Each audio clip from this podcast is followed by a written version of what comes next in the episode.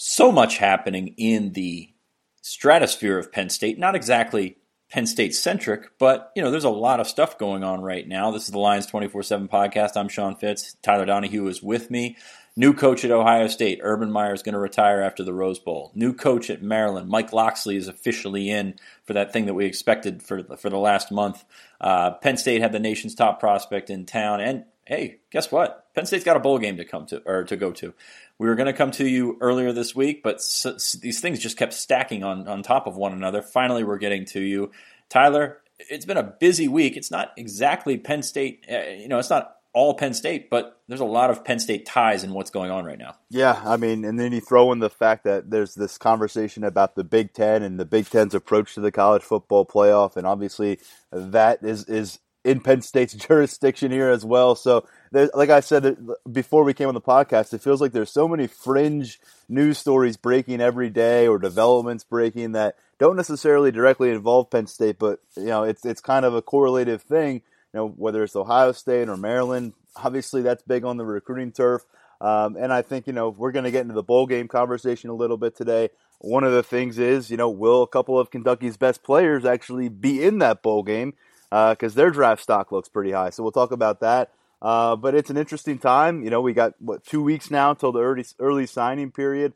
Uh, well, a lot of you are focused on Christmas. Uh, many of us are focused in on who the heck is going to end up with this Penn State class, and uh, obviously our twenty four seven network has done a great job keeping everyone informed on the latest there. But we got plenty to talk about on this podcast today.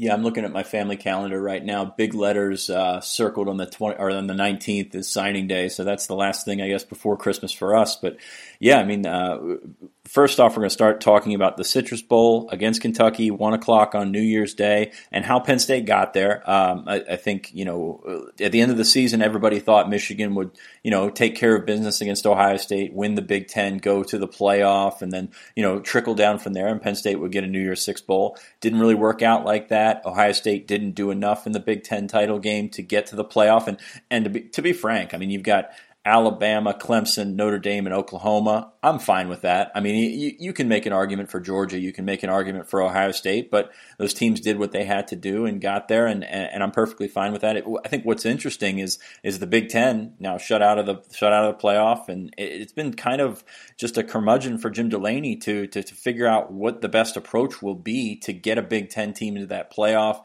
He didn't seem particularly offended that that Ohio State didn't get in, but at the same time, I mean that that's your cash cow. You want you want somebody in there to play for the national championship. Yeah, when you have your conference champion left out of the playoffs back to back to back years, uh, it becomes a theme. And, and, Penn State fans, you know, you know very well about what happened in 2016. Uh, that was a two loss Penn State team, and, and, this is a one loss Ohio State team. Um, and you'd like to think that if your Big Ten champion has one loss, they'd have a really good shot. Ohio State ends up in these final rankings behind a two loss Georgia that didn't even win its conference championship. I know a lot of people are trying to go off the eyeball test or they're trying to look at numbers. I just think, you know, we still are not sure what qualifies teams for the playoff. You know, Notre Dame doesn't play in the conference championship. That's been a that's been a part of the conversation as well. Uh, but Jim Delaney's he's going to be feeling the heat here again. It seems like it's you know an annual deal with you know, can you find the right path? Is it a matter of scheduling out these conference games? You know, they've, they've got nine conference games on the schedule right now. There is clearly an issue in the balance of power from division to division, east to west. James Franklin, you know, discussed this a little bit on Sunday. Uh, kind of went on for a while about the Big Ten needing to have a self uh, assessment, maybe needing to gain more information from the college football playoff on what it needs to do to put itself in a better situation. But let's face it, when you look at the resumes of these teams, that blemish, the loss to Purdue, was just too glaring for Ohio State to get in in this particular year. You can't go on the road and get blown out by a Purdue team that didn't look great toward the end of the season. Um, and on top of that, you know, Oklahoma was kind of seemed like it was a head-to-head showdown between those two. They go and avenge their only loss, and that loss was by what three points to Texas back in October. So I- I'm with you. I'm fine with this, but you can't have the, the Big Ten being left out, the champion, over and over and over again. And, and if I'm not mistaken, the last time a Big Ten team scored points in the playoffs, it was when Ohio State beat Oregon the national championship game in the inaugural playoff format. Michigan State got shut out, Ohio State got shut out, uh, and then these last few years, we haven't even seen a, a Big Ten team in there. and I'm a big eight team guy. I know that there's a lot of logistical things that'll keep that from happening for at least a little bit, a little while. But I, I, I like the eight team uh, theoretical format. But I think one thing Penn State fans will revel in was that Urban Meyer went on to the selection show and made his case, saying, "Hey, we won our conference," and or yeah, that was. Uh, it's pretty funny when you think about it. But uh, we're not going to spend too much time on that. Penn State going to the Citrus Bowl. Um, like we mentioned, Kentucky, first matchup since ni- the 1999 Outback Bowl when Tim Couch and LeVar Arrington were on the field, if that makes you feel old. 26 14 Penn State. Uh, mentioned last week on the podcast, the important thing isn't the opponent, the important thing isn't the, uh, you know, where you eventually end up. I think the important thing is 10 wins. If you can string together a third straight 10 or more win season, that's the big deal. And, and Kentucky is a, a pretty good matchup to do that against. Uh, the Wildcats also going for 10 wins, got there a little bit differently. They've got a, a couple of really, really good individual players. Um, but you know, you, you, don't think football when you think Kentucky. They've had a really nice year. They've also had a couple of bad losses down the stretch. So it's a it's a matchup that's probably you know as good as you can expect if you're if you're trying to go for that tenth win. We've heard James Franklin and the Penn State players talk about the importance of you know solidifying this three year stretch, setting the seniors out. Um, accomplishing something this program has not in its Big Ten uh, era with these three straight double digit victory totals. Um, will be the first time since 1982. But on the phone call with Mark Stoops on Sunday night after this game was announced, very clear the 10 wins means just as much, if not more, to Kentucky. It's something that they haven't done since 1977. And we're not, we're not talking about any three year stretch. We're talking about one 10 win season. This is already their first nine win season since the 80s. So uh, they're on, on quite a roll right now. I think this is a, a season that kind of came unexpectedly you were looking at a program that many thought would be on the fringe of bowl contention, maybe a seven win team. Uh, but you, you, know they've gotten some su- superb individual performances. They had some key wins early. Um, I think they sputtered a, lit, a little bit down the stretch when they had an opportunity to really push themselves, and, and you know they they could have easily thrust themselves into the mix for a New Year's Six bowl consideration, uh, but unable to, to, to to win some of these games late in the season. Georgia Tennessee. Um, so I think it's a good matchup for Penn State in the Citrus Bowl. Um, I think it's a, it's it's it's just in general a really nice consolation prize. I know a lot of people are fixated on the New Year's New Year's Six setup, but interestingly enough, the Peach Bowl is played on December 29th. This game is played on New Year's Day. Um, to me, there's just always something about playing on New Year's Day in a ranked matchup, uh, and, and Penn State got that, and, and Penn State fans are going to get that it's a nice way to punctuate the season, I think. Although their opponent doesn't necessarily have that, you know, major cachet that you would be seeing if they were facing, say, an LSU or a Florida. They they don't have that full team resume, but at the same time, they've got one of the best, if not the best, pass rusher in the game. And Josh Allen, Jersey boy, uh, everybody missed on him. He went to Kentucky. Uh, I think it was a late grab for Kentucky uh, out of Montclair. Um, he's just a phenomenal player. I mean, this guy gets to the quarterback. He's going to give Penn State's tackles issues um, if if he does eventually play in the bowl game, and that's that's a, a, separate discussion. I think there's been speculation about him not playing, but nothing that has said that there nothing has been said that he will actually sit it out. But this kid is a top uh, NFL prospect. He's a guy that uh, looks really good when he puts the pads on. He gets to the quarterback, and and Penn State is going to have to know where that guy is every every step of the way. Yeah, three games with more than 10 tackles, uh, four games with multiple sacks. He had three sacks against South Carolina back in September. And this is a guy who, you know, I think 24 7 Sports just yesterday released uh, the initial uh, mock NFL draft for 2019. They've got him listed as the third overall pick, which again begs the question will we see him in a bowl game? He's cleaned up on the awards uh, on the awards tour, uh, deservedly so. And he's a guy who, obviously, um, all due respect to everyone on Penn State, you know, he's he's going to be the central figure in terms of 2019 NFL draft talent in this game. Again, if he's on the field. And I think you can probably throw that same kind of caveat in the mix with Benny Snell at running back, who very much like Miles Sanders, uh, has had a tremendous season, is a junior, but different than Sanders. This is Snell's third straight year with a thousand rushing yards. Penn State took two New Jersey linebackers in the class of 2015, Daquan Kelly and Manny Bowen that hurts when you look at Josh Allen still out there. It just shows what, what a crapshoot this is. And this wasn't this wasn't a guy that anybody earmarked as a top prospect, a two star kid. He, he, to his credit, has built himself up into a you know one of the best players in the country. I'm a little surprised he was number three in the country. I'm thinking top 15, but as as pass rushers go, kid is phenomenal. Benny Snell, high three star prospect out of Ohio. That's something Kentucky has built their roster on is, is taking those guys from Ohio. It's a lot like Michigan State, taking a lot of guys out of Ohio that didn't have Ohio State offers. Um, they've, they've got coaches who are very active in that uh, in that state, and, and, they've done a nice job. Benny Snell was a pr- pretty good prospect coming out of high school. They've given him the ball, and he's sort of exploded with. I mean, this is a guy that uh, you know, if you were playing college fantasy football, it's a guy that popped up a lot uh, during the season. So a, a, couple of individual talents, and we're going to get more into the Citrus Bowl preview. And Tyler's got a lot of stuff to write about in the next couple of weeks, uh, breaking down the Wildcats. But just an intriguing matchup against a team that's, that's got some really phenomenal individual players. And Snell is that workhorse. Expect to see a lot of him. Uh, he's averaging uh, over the past two years, averaging more than 20 carries per game. He's got more than 700 rushing attempts in his college career through three seasons. So he's a guy they are not afraid to lean on, give him the ball very often. Um, and you know, for me though, you know, and we'll, and we'll talk about this more.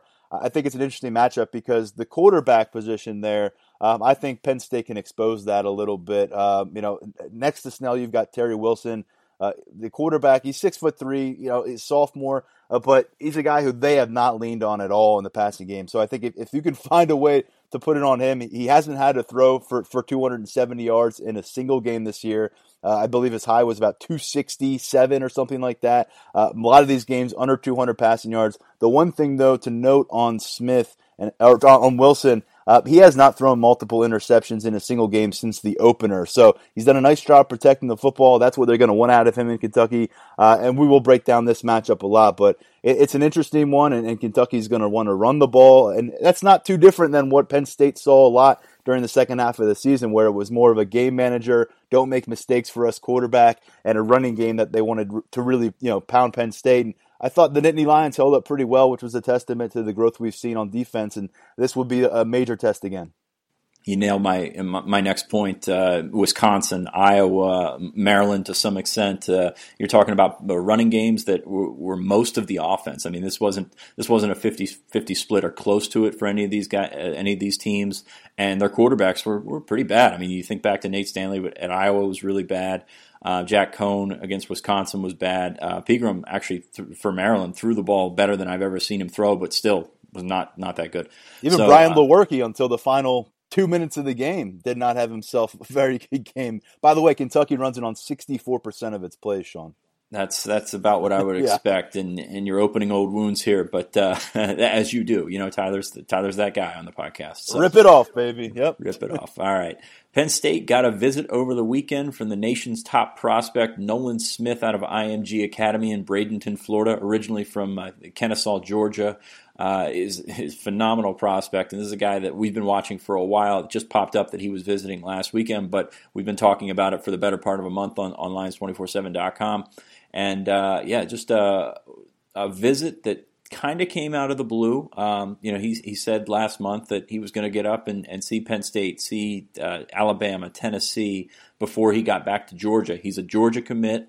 Um, honestly, a, a, lot of people don't expect him to stay committed to Georgia. Alabama's right there. I think, you know, if I had a crystal ball pick in there right now, it might be on Alabama. But I think uh, we're a Penn State podcast, so we're going to talk about Penn State. Uh, this is an interesting case of, hey, it's kind of a pipe dream, but at the same time, anytime that that kid can get to your campus on an official visit, and I say that kid, I don't mean Smith uh, specifically, but a kid of that profile that's going to come up, check you out, is going to uh, sort of, uh, I guess, advertise your program. He did a really uh, good job on social media, putting things out there. Micah Parsons was a big part of it. Jesse Luketa was a big part of it. Um, so anytime that you can get that guy onto your campus to to sort of you know expose you to these other five star kids, expose you to the the kids that are following him on Twitter for the next cycle, that's a that's a huge thing. Yeah, and I mean, it may be a pipe dream, like you said, but it's a pipe dream for every Power Five program in in college football to get the number one recruit on campus. You know, this far down the stretch. Um, I, I find it very interesting here with Georgia. It's not like Georgia uh, has fallen off. I mean, they were right there in playoff contention again. They've held his commitment um, since midway through his sophomore year. He's a Savannah, Georgia guy. Um, but yeah, it seems like, you know, he's exploring his options here. Um, and, and with Penn State, I mean, what a smart move uh, to, to make sure Micah Parsons is, is involved here. I think that really shows you how Micah Parsons has progressed uh, in that locker room with the coaching staff. Uh, they see him as someone they want front and center when they have recruits like this on campus. Parsons is only a year removed from, from a similar situation. Remember, he, when everyone was thinking it was a done deal, he would end up at Penn State. He made that late trip to Georgia, you know, kept kept everybody on their toes a little bit there. Um, and now we're seeing, you know, Nolan Smith make the most of his opportunities to, to take these trips. Um, I will say it was interesting. You you and I have talked to a bunch of recruits coming off visits like this, committed guys who you think maybe they just want to go explore a little bit. They want to cash in on these free trips while they can before they pick before they officially sign. Um, and then you'll hear you know pleasantries and, and polite words afterwards. He went all caps on Twitter with the best weekend of my life. Talked about James Franklin being a true players coach. I know you spoke to him more in detail, but I think just his tweet alone sent some shockwaves across social media a little bit. Yeah, and that's going to help Penn State in the long run. And and I mean, you think about it. I mean, Penn State is not exactly the place you want to visit in in late November, early December. It's 35, 40 degrees outside. This is not Miami. This is not USC. Uh, or what have you, but uh, yeah, and if you can get that guy onto campus and, and advertise from you, or sort of advertise for you, uh, I think it says a lot about where you stand as a program, uh, sort of on the cusp, and I think it says a lot uh, about Ja'Juan Seider. I mean, Seider is a guy that got him up here, and of course, it's a, it's a whole staff effort. But I think you know, the staff has kind of had their eyes open to what they can do. You've brought Noah Cain up for a visit. You brought Mark Anthony Richards up for a visit. You got Nolan Smith up for a visit. So I think I think there's more potential there than I think the staff kind of realized with with getting kids to come up and check things out. And you sell what you sell. I mean, you you're not going to sell to a Florida kid that it's going to be 70 degrees or 80 degrees all year round. It's just not happening. But hey, you're going to play in the NFL. You're going to play in these conditions. You're going to play in a big stadium. Nolan Smith very impressed with Beaver Stadium. The, just the, the, the size of it was uh, was something that he marveled at. Uh, so you sell what you can sell. You get these to, guys to campus, and really anything can happen. I mean, this this is three weeks before signing day. I mean, he's not doing it just for the hell of it. I mean, he's not going to, to State College, Pennsylvania, because he, he is a tourist and he wants to see everything that, that, that's really cool in State College, Pennsylvania in December. This is an, an opportunity for you to you know build your brand and sort of extend into a national uh, national relevance with guys that maybe you would have not have opened their eyes with uh, prior to this. Yeah, I mean, it's not. I think it was huge that, that, that what's the thing that recruits come to, to State College for often to go and sit in Beaver Stadium with 108,000 people and watch a football game, and that wasn't the, the case here. I mean, this was, I'm sure, a very intimate visit. Um, you know, it's not like what's going to be this upcoming weekend with a ton of guys on campus visiting. Uh, I'm sure he was able to get any questions he needed answered. If he wanted to see something on campus, whether it was academic, athletic, support staff, they made sure he was front and center meeting the people he needed to meet. I have no doubt about that. You know, when, when it's a guy of this caliber, essentially, you know, being your marquee visitor and the only guy on campus with an official visit, I'm sure he saw what he needed to. And, um, you know, I think with Penn State, uh, you just, you kind of wrap your head around the fact that, it, and this is a, I still think it's a very much a long shot, but man, if you're able to somehow bring Nolan Smith in here with what you've already got cooking at linebacker and, and what you've got coming in at linebacker and, what you can do off the edge. I mean, it, it is it is special to think about what Penn State could potentially work in here. And and I'll tell you what, it would be one of the more stunning moments um, in recent recruiting memory for me, at least, if if if Penn State were to flip the kid from Georgia based on a couple like what 48 hours in state college. Uh, it would be a pretty pretty notable development, and I always think it's interesting. We've seen it happen before know, how can you commit based on one trip? Well, John Dunmore did it. Uh, Jordan Minor did it last year. You know, um, these kids who, who make long distance trips, uh, you know, they might not be able to pay their way back. Might not make sense right now. The the timeline is different. Um, so is it is it possible? Yes. Do I think it's going to happen? Do I think you think it's going to happen? Not necessarily, but uh, it is a. I think it's just something that should be acknowledged that they're able to execute a visit like this in December. Yeah, you said it would be a notable uh, thing. I, I think it'd be a little more than notable. Well, uh, it would, another it would thing, be pretty fireworks. I guess would be a better way to put it. that that might be selling it short as well. But he's six three, two four. I mean, he's a phenomenal pass rusher off the edge. Is a lot like Micah, to be honest with you. And somebody on the board asked earlier this week, do you put him at DN? Do you put him at linebacker? Uh, the answer there is, hey, whatever the hell the kid wants to play, you put him there. I mean, that's that's how big this recruitment would be. So, uh, Nolan Smith visited Penn State over the weekend. Um, we're going to get into Penn State's big official visit weekend coming up in a little bit. First, we're going to talk a little bit more about Ohio State, the changes that happened there. Urban Urban Meyer out after the Rose Bowl. Ryan Day is in, and you know, if you're Penn State, you got to like that. I mean, Urban Meyer is, is really one of a kind when it comes to, to recruiting, and is a guy that you've gone head to head against since James Franklin has been in there, and, and they've done some nice things. They've done some really good things head to head against Ohio State on the field and recruiting, but at the same time, I mean, you, you're not competing with this guy anymore. That's that's a big step forward for Penn State.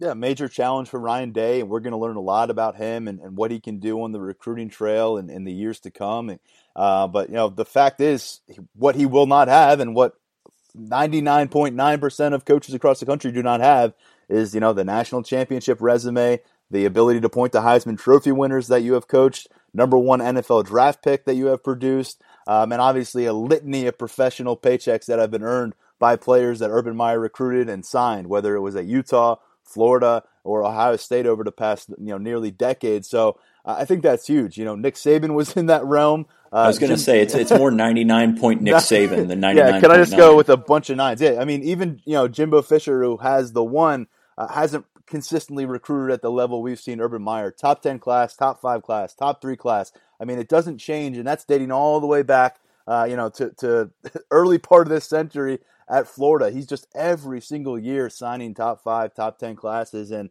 uh, you know, it, it's a cycle. You know, his success on the field, obviously that's going to help in recruiting. His success in recruiting is going to help on the field, and it's worked out well for him. Um, it'll be interesting here. We've seen a couple decommitments in 2020, but obviously this is a team that Ohio State, Penn State have gone head to head in frequency. Um, Penn State has done a nice job elevating their stature as a recruiting program, and maybe now Ohio State just goes a little bit of a notch below uh, until we we learn a little bit more about Ryan Day and, and where this staff shakes out in 2019 that's the thing to remember is that is that Ryan Day can be a really good coach, and I like Ryan Day a lot in terms of what he was able to do earlier this year and the things I've heard about him as a coach. And he's been a guy that's passed up other opportunities to to stay at Ohio State, and you know think he can be a good coach, but that's not Urban Meyer. I mean that's that's what it comes down to. Is Urban Meyer was not only a closer on the recruiting trail, he was a guy that was uh, sort of omnipresent in, in, in recruitment throughout, and uh, it's going to be one of those things where you can't walk in there with a fistful of rings like uh, like Urban Meyer could and seal the deal. It's going to take Ryan, uh, Ryan Day some time. It's going to take Ryan Day some time to figure out what his staff is going to look like. I was talking to a, to a college coach earlier this week, and they're fascinated with which way this could go because even though this was a, a staff that Ryan Day was part of,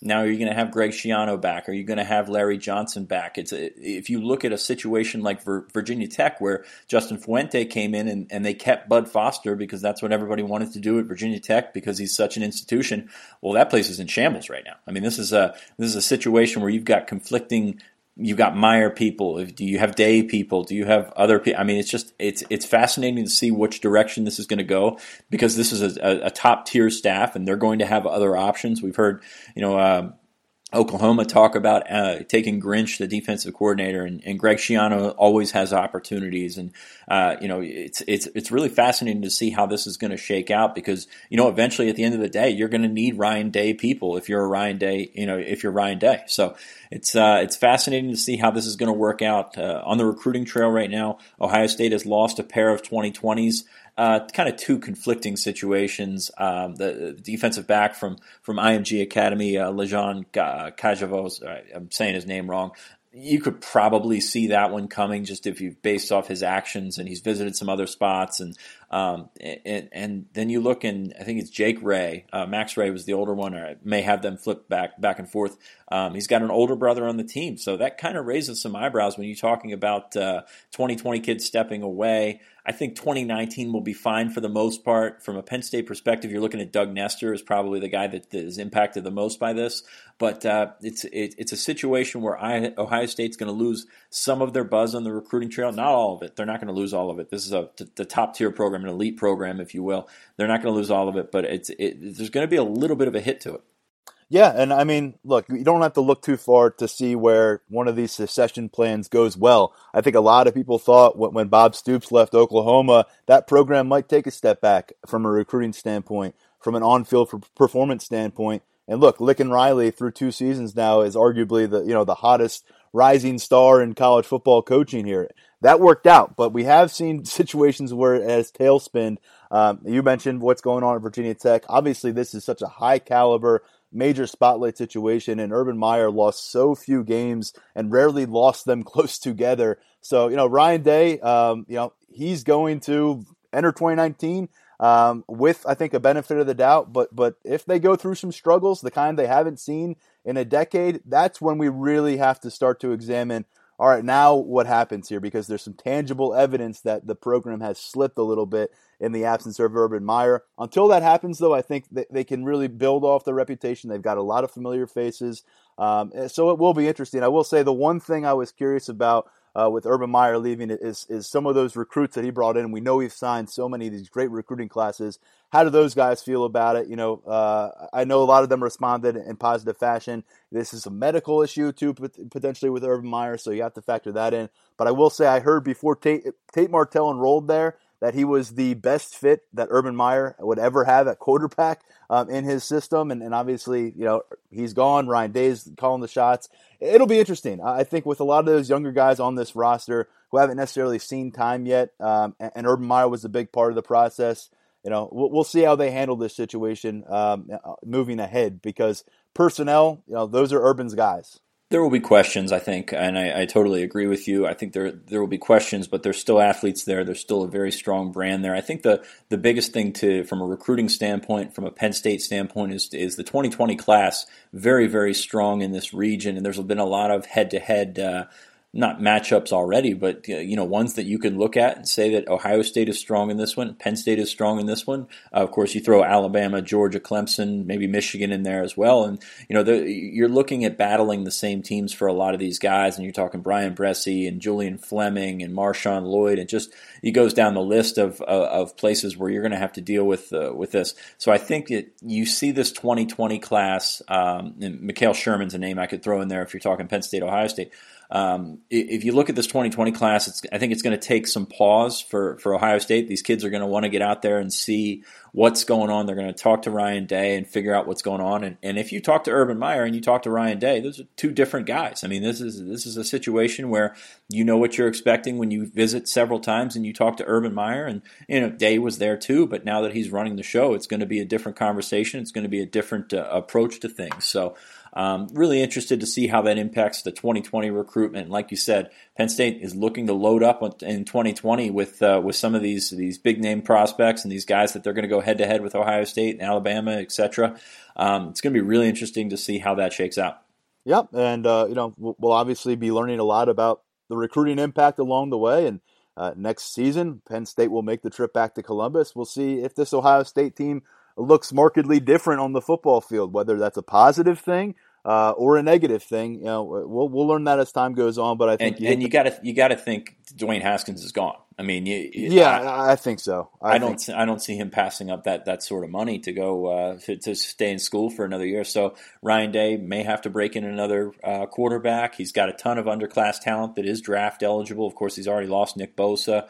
Uh, not that he was expected to be back, even if Meyer was back. So they've got a lot of guys that can really uh, you know play at the next level, and we'll see if that jump happens. I mean, Penn State didn't see it when uh, as much when when Bill O'Brien left and James Franklin came in, but still, you know, Allen Robinson, if he was on the fence at all, he's gone. So I, I, think you see situations like that where some of those Ohio State guys will, will jump to the NFL. So this roster, this coaching staff could look, you know, fairly different than it looks right now for Ryan Day next year. And Ryan Day, the one thing he certainly cannot complain about is Urban left the cupboard bare for me because they have just, uh, you know, they've stockpiled talent. You know it as well as anybody, and, and and I think there is a lot of potential for their number two quarterback in Tate Martell, who will be in his third college year next season. I would imagine he's the heir apparent if Dwayne Haskins makes that leap as as we kind of expect. So yeah, uh, it, it'll be interesting. It's going to reshape the Big Ten a little bit. It's going to reconfigure things. All of a sudden, James Franklin is in the top third of the Big Ten conference in terms of uh, longest tenure, and and and uh, you know, just that's the way college football works. And by the way, Urban Meyer. The medical stuff will be interesting to sort through, but I just have a tough time wrapping my head around the fact that this guy, as competitive as he is, as much success as he's had at 56 years old, uh, is truly, you know, the, the book is closed. Like, we're never going to see him on the sideline. Um, you know, obviously the medical stuff will play a role in that, but he's going to have opportunities if he ever raises his hand and said, I'm ready to come back to the sideline. And I think at 56 years old, I just have a hard time saying, well, let's talk about his legacy because he's done. Uh, put a period at the end of his career. I'm not quite there yet. I, I know I know a lot of people might be. Uh, I'm not coaches are wired different. For the most part, they're insane.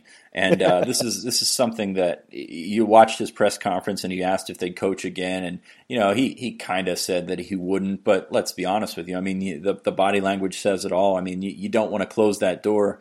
Um, you, are thinking about potentially, you know, Notre Dame or the NFL or something like that pops up, and you know it's a, it's another thing. And I, I would not be shocked to see him back in the coaching uh, realm in a couple of years. And will he go back to ESPN, do his thing? I'm sure they're willing to throw some money at him. So it's going to be fascinating to see how that turns out. Another coaching change in the Big Ten, uh, not not surprising at all that Maryland opted to go with Mike Locksley. That was the number one from the start, the obvious choice. Uh, despite his, his actually brutal uh, record as a head coach, three and thirty-one at Notre, or excuse me, in New Mexico, um, a few years back. Went to Maryland, um, you know, came back to Maryland, did some nice things on the recruiting trail. Then went to Alabama, sort of rehabbed his image, uh, sort of uh, recollected himself as a as a coach, and now he's at Maryland. And that's uh, I think that's one thing when we talk about Ohio State, you're always focused on the field. Um, you know, because because that's going to be the biggest game for Penn State every year. With Maryland, you're focused on the recruiting trail because Mike Locksley is a, is a, just a, uh, I mean, he's he's ruthless when it comes to the recruiting trail. He's he's done some great things at Alabama, bringing some kids down from the DMV.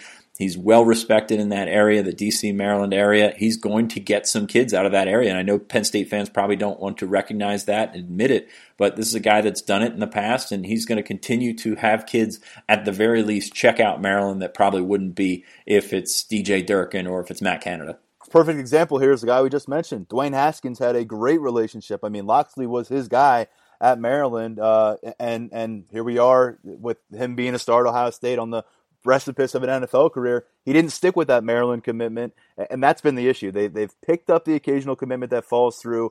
Uh, their running back McFarland is a nice example of a local prospect that they actually did sign, and, and he's been a very good player for them. But yeah, I mean, you've got the Notre Dames and Penn States and Ohio States of the world, you know, coming in and just crushing your local recruiting trail on an annual basis. And and I mean, I don't I don't necessarily know if it's the shape that New Jersey and Rutgers is in, but it's not a good position that Maryland has been in in terms of the exodus of talent. Locksley seems to be a guy uh, that that can you know, really quickly, you know, get in those head coaches' offices, these different high schools across the region, make that impact, and work to probably fix some some severed ties that I have to imagine. Uh, and and I think well, with the whole what what how it went down with the past Terps regime, and uh, you know the the bitter notes and and just the the volatile atmosphere. He's a good guy that I think is going to need to go in there, and and mission number one is going to be you know to try to rebuild some of those bridges that maybe collapsed in the past year.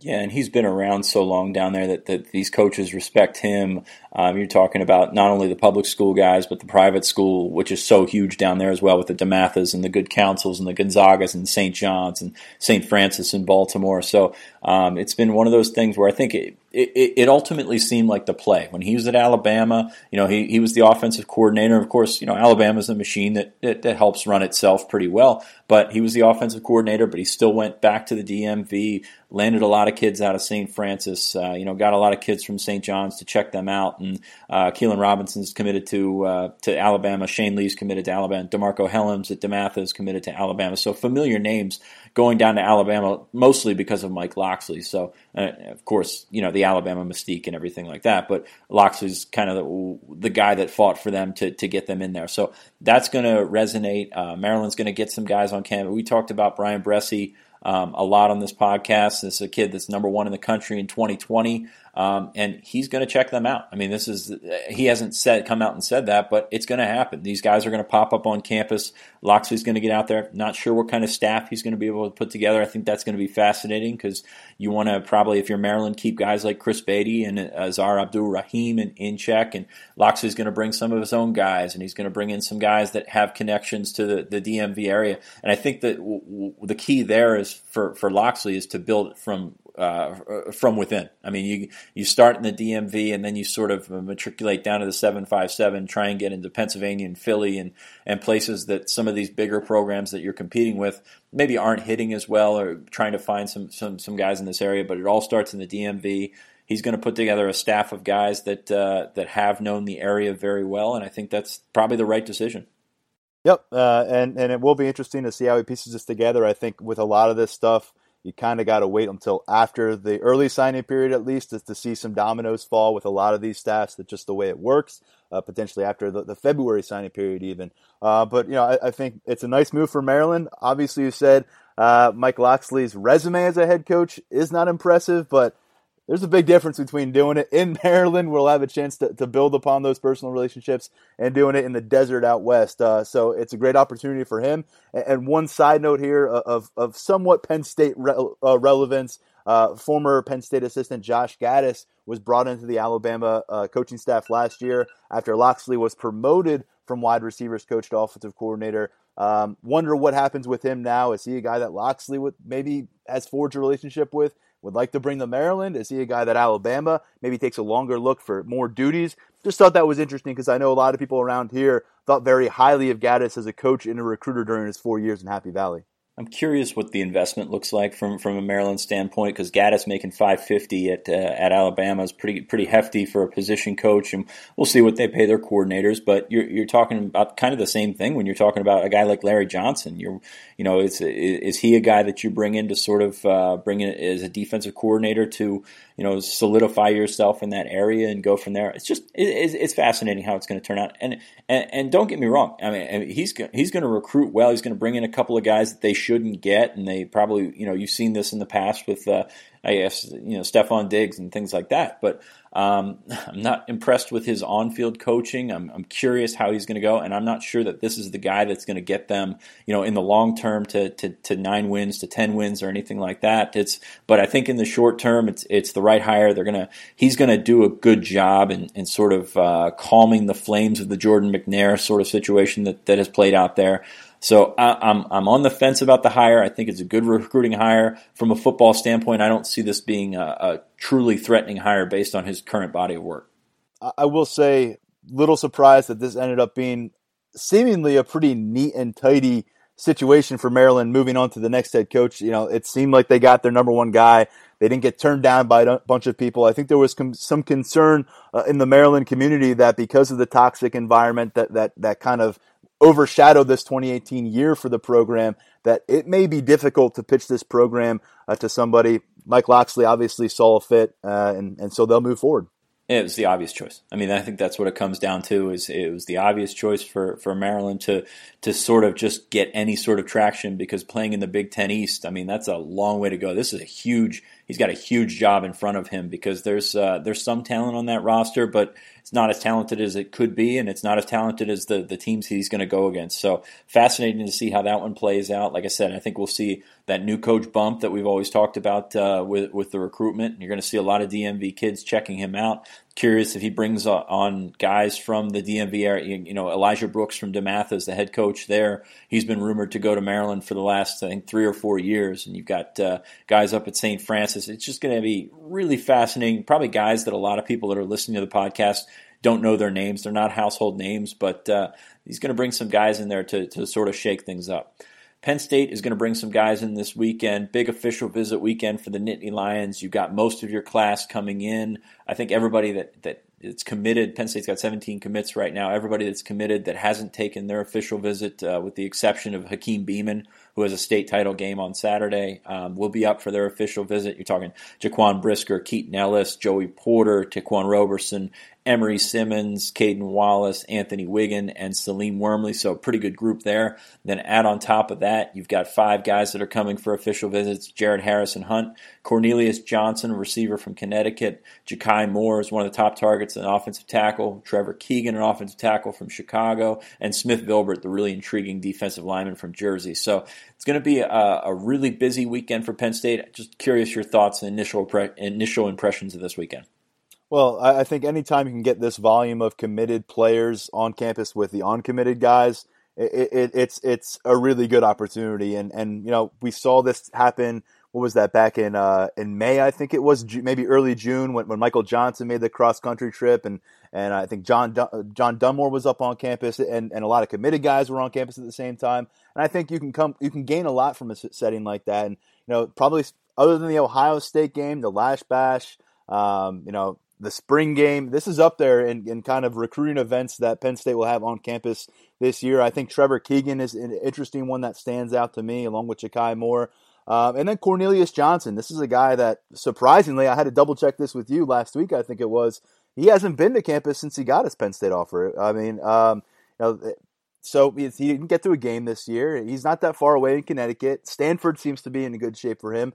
We know how, how things have gone with David Bell in a different direction at receiver. So Cornelius Johnson seems to be the guy as that third receiver slot if you can bring him in and this is their chance. So I think he's probably the one I'm going to be curious to see how he reacts to the, to, to the visit most uh, because he just hasn't been on campus uh, with the frequency of, of, some of these other guys. It, it's, it's a group when you're talking talking about the uh, uh, the official uncom- the uncommitted guys. It's a really interesting group because you've had Harrison Hunt, where you know you you think the Penn State has been the front runner for a long time. You've got Cornelius Johnson, who was offered at Junior Day in February and hasn't visited since. He did come, I think, for two games last season in the 2017 season, so that was kind of a head scratcher. Stanford, of course, is there. Notre Dame's there. He'll go to Michigan next weekend for an official visit. So uh, I think that's probably the most curious one with me because you've got Tyler Rudolph, you've got Marquise Wilson, guys that he knows very well um, that that have been on campus several times since then, and, and you know he just hasn't made the trip. But uh, Penn State has stayed on him. They prefer him to some of these other targets that they've gone after, like a Jalen Curry and um, not necessarily David Bell, but David Bell's sort of gone off in that uh, in the gone wayward to Purdue, I guess you could say. So Cornelius Johnson comes into focus. Ja'Kai Moore is a you know he's been a top top of the board guy for them for a long time. He, his recruitment has been weird. I mean, his he he took a lot of visits in the spring, and he's been to Penn State several times, probably more than anybody. Um, but South Carolina's been there, Clemson's been there, Virginia. He was supposed to take an official visit there last weekend decided he didn't feel like wasting his time or their time last Friday and didn't go. I mean, it's just been a, a very laid back recruitment where you're just kind of wondering what's what's going on. And it's not like he's out visiting more schools. And um, you know, if you're Penn State and you think that you're in the lead, and I have my crystal ball on Penn State right now for Ja'Kai Moore, it's not like he's popping up at uh, a different school every weekend. He's just he's sort of downplayed the process and it's sort of drawn out and strung out. And it's been kind of crazy to watch. Keegan uh, has been all over the map. You've looked at him at Ohio State, Michigan, Georgia was even there for a little bit. Um, you know, I think Michigan is probably the most likely landing spot right now, but he's been to Penn State several times. And Smith Vilbert, I don't even know where to start on that one because this is a basketball kid who just getting is just getting into football recruiting. Probably going to string it out and go to, uh, to to February to sign and. Um, no, it's, it's it's just a really interesting group because they're all over the map, and, and, and, it is that time of year where you're waiting on kids that have been in that situation. But it's a it's a fascinating group to watch, and I think Penn State, you know, if, if they got all five, wouldn't be surprised. If they got one or two, wouldn't be surprised. It's just it, it's all over the map, and I'm not sure which way it's going to go it feels like there's a little more loose threads in play than there were this time last year. Uh, that's that's kind of my take on it, and because like you're right, these guys are kind of all over the place. We're down to the wire, can't get a great read on some of them, and I'm curious which of these committed players, or or maybe it's a few of them, is going to kind of take on that leadership role. I, I think Keaton Ellis uh, has really progressively done that. He is the hometown kid. He's someone who has specifically told me uh, that Cornelius Johnson was in his crosshairs. He said that a couple times that he's focused in on Cornelius Johnson. So expect Keaton Ellis to get a lot of one-on-one time there. But I think you know you have your your initial three commitments on campus together here, um, and Keaton Ellis uh, and Ta'Quan Roberson and in Caden Wallace. That's a nice group to have there with some of these guys. And I just think it's important for as much as the staff is going to pour into this, uh, the coaches, uh, you know, the, the, the personnel guys, they're going to you know pump as much as they possibly can into this weekend. But I think something that sometimes gets a little overlooked is the conversations that go on, you know, when they're not in these kind of functions, when they're not in front of the staff with the peers. What did you see in Penn State? What convinced you to take the plunge and commit to Penn State? Uh, you know, what do you think we could do together here? I think those kind of conversations are huge. This is the kind of weekend where the peer recruiting really takes the precedent. Those are oftentimes the most valuable conversations that a recruit will have over, the course of a weekend. I talked to Nolan Smith earlier this week. He talked about his conversations, you know, away from James Franklin, away from uh, the coaching staff, with Micah Parsons, with Jesse Luketa, and you're going to see that a lot this weekend with these uncommitted guys, and then, and then the committed guys on their official visit, and then on top of that, you've got several committed guys coming in that have already taken their officials. Guys, you know, Brandon Smith took his official in the spring, I believe, or took his official uh, for the Ohio State game, and, and, and Devyn Ford took his official in the spring, and Lance Dixon took his official in the spring. So it's going to be uh, really interesting to see, you know, how much of a sort of a hard press these guys put on these uncommitted guys, and sort of showcase the family f- theme, and and they do that everywhere. This is not just a Penn State thing, but to get this many guys on campus together, to have five, possibly six official visitors in town, um, eh, to to two weeks before signing day. It's it's, it's certainly a, a, good recipe for things to happen. And this is the time to have this kind of weekend, Sean, because this is crunch time. Uh, not everybody is going to sign during the early signing period, which December 19th kicks that off this year, but many of them are. And, and so this is your chance, last impression, last chance to answer any questions that mom and dad might have, that the player might have. And uh, you want to kind of clear the air and make sure that you have a good understanding of where things are between your program and a prospect this late in the game. Yeah, and, and there's 17 commits, and we expect all 17 to sign on, on National Signing Day on December 19th. And but there's still plenty of spots out there. You're looking at defensive linemen. Of course, Zach Harrison is still out there. Adisa Isaac, Harrison Hunt. We talked about Devon Ellies, who is suddenly getting hot with a USC offer, an official visit, a Michigan offer this week. Smith Vilbert uh, is on that trajectory as well. That, that that, that he's sort of heating up as well. Um, offensive tackle, you've got Moore and Doug Nester, who we talked about. Trevor Keegan. You're probably going to add one more of those, try, maybe two. I mean, if the guy's right, take take all the offensive linemen you can get. Cornelius Johnson's still out there. Penn State's still looking at running backs with Noah Cain and, and Mark Anthony Richards. Noah Pola Gates has has come into the focus as a top target and defensive back, the top target, possibly the really the only top target. It's not like you need numbers at that position back there, but Pola Gates is a guy that can do a lot of things for you in that back seven. Um, and then you're going to get to the holiday. You're going to sign those kids on the 19th, and then you're going to sort of readjust your board. And we saw that we saw it last year. Guys getting offers uh, all throughout January, maybe surprising offers for the, some of these guys. So they're going to reset their board and, and then decide what they have uh, sort of in the cart, and then go from there in January. Yeah, and, and that's like we talked about, I think, last week. It's a fascinating new part of the recruiting calendar where there's essentially uh, okay, who did we get? Who didn't we get? And, and how do we plan accordingly f- for January? Uh, and and that's just the new reality of recruiting. Um, you know, in some ways, it's very beneficial for, for these prospects who elect not to sign in December. You know, maybe a guy who, who has some middle of the pack Power Five offers, thinks he's better than that, holds out, and all of a sudden in January, new offers start to trickle in, and, and you're working with a whole new recruiting framework with one month to figure things out. Uh, it, it's a big challenge for the programs and the players um, and for recruiting analysts, but it is interesting. And so we'll see how many of these guys are ready to take the plunge. I, I think where you're looking specifically, at least for me, defensive line. I mean, what, what's going to happen there? How are things going to shake out? Whether it's Adisa Isaac or or Harrison Hunt or, or you know what's Zach Harrison finally going to give us an answer about? And you mentioned Devon Ellies getting that Michigan offer. He's someone who, who is trajectory pointing straight up. So I think you know defensively, a lot of the answer, a lot of the questions have been answered earlier in this class. They've done a great job with the defensive backfield. They've got a couple really good linebackers who are going to be on campus next month.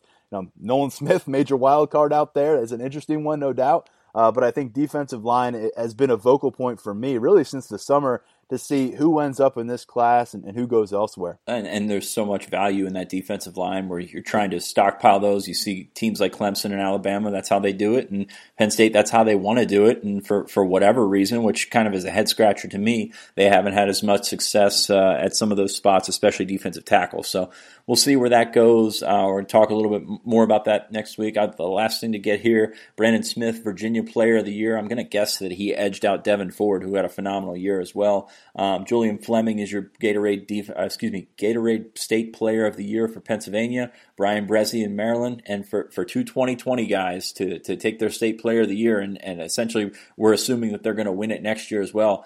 I mean, that's uh, that's an eye catcher right there, and these are two huge targets for Penn State. Yep. Further evidence that they're special talents and, and guys that Penn State's directly involved in.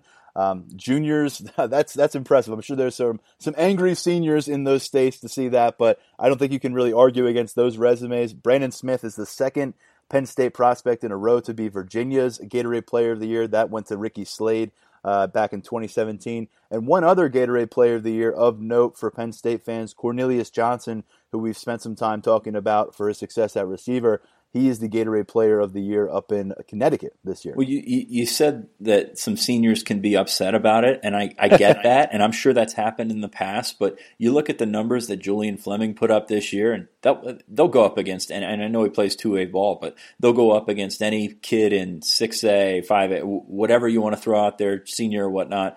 Mean, this kid. I'm not making the case for a Pennsylvania senior. No, he's he's the best player in the state. He was the best player in the state, uh, you know, since I think since Micah Parsons went to college. So I mean, this is a really special talent. Penn State, of course, uh, heavy on him. Uh, Crystal Ball heavy on Penn State, and it's to be uh, it's going to be a fun one to watch because you're talking about the same schools. You're talking about him watching Ohio State. You're talking about Clemson talking about Georgia, uh, Alabama is going to be omnipresent for all these guys. So it's going to be fascinating to see how this plays out. But uh, yeah, Julian Fleming, he's your number one target for a reason. Bryan Bresee, he's your number one defensive target for a reason, and that's not going to change anytime soon. And in a matter of weeks, you know, once the dust is settled after the signing period, there's going to be a few more 2019 names to know. But 2020 uh, is going to be here upon us, and, and, and it's going to be front and center. And we've talked about it for a long time. It's been coming down the pike. I feel like for, for more than a year now, uh, how this shapes up to be a potentially exceptional Penn State opportunity in 2020. It is an exceptional opportunity. We'll see if they can capitalize. But this region is loaded down to the DMV. Uh, with a guy like Julian Fleming, you know, an hour and a half away from campus, that is a tremendous, tremendous edge, and and, and we're going to see where it goes from here. But um, I think 2020, this the sky's the limit for Penn State's class. Absolutely, absolutely. We've been saying top five potential for that class, and I think that's that's where your expectations probably should be. And Penn State's got to do some things on the field to sort of push it over, over to that level. But you know, there's some some things happening at Ohio State. Maybe that's an opening right there. Of course, we, we talked about Maryland a little bit. Maybe that's something that you have to deal with. But it's going to be a fascinating cycle to follow. We're going to be here with you the entire time. Uh, this is. Uh, our last episode of the week, and we'll get back to you at some point next week. Uh, we haven't really set a date to uh, a day every week. Actually, we set Monday this week, and we pushed it back a couple of times, but we haven't actually set a, a, a standard date to come to you. We're going to get to you probably twice before signing day, and but uh, we appreciate you listening along. He's Tyler Donohue. I'm Sean Fitz. Thanks for following along on the Lions 24/7 podcast.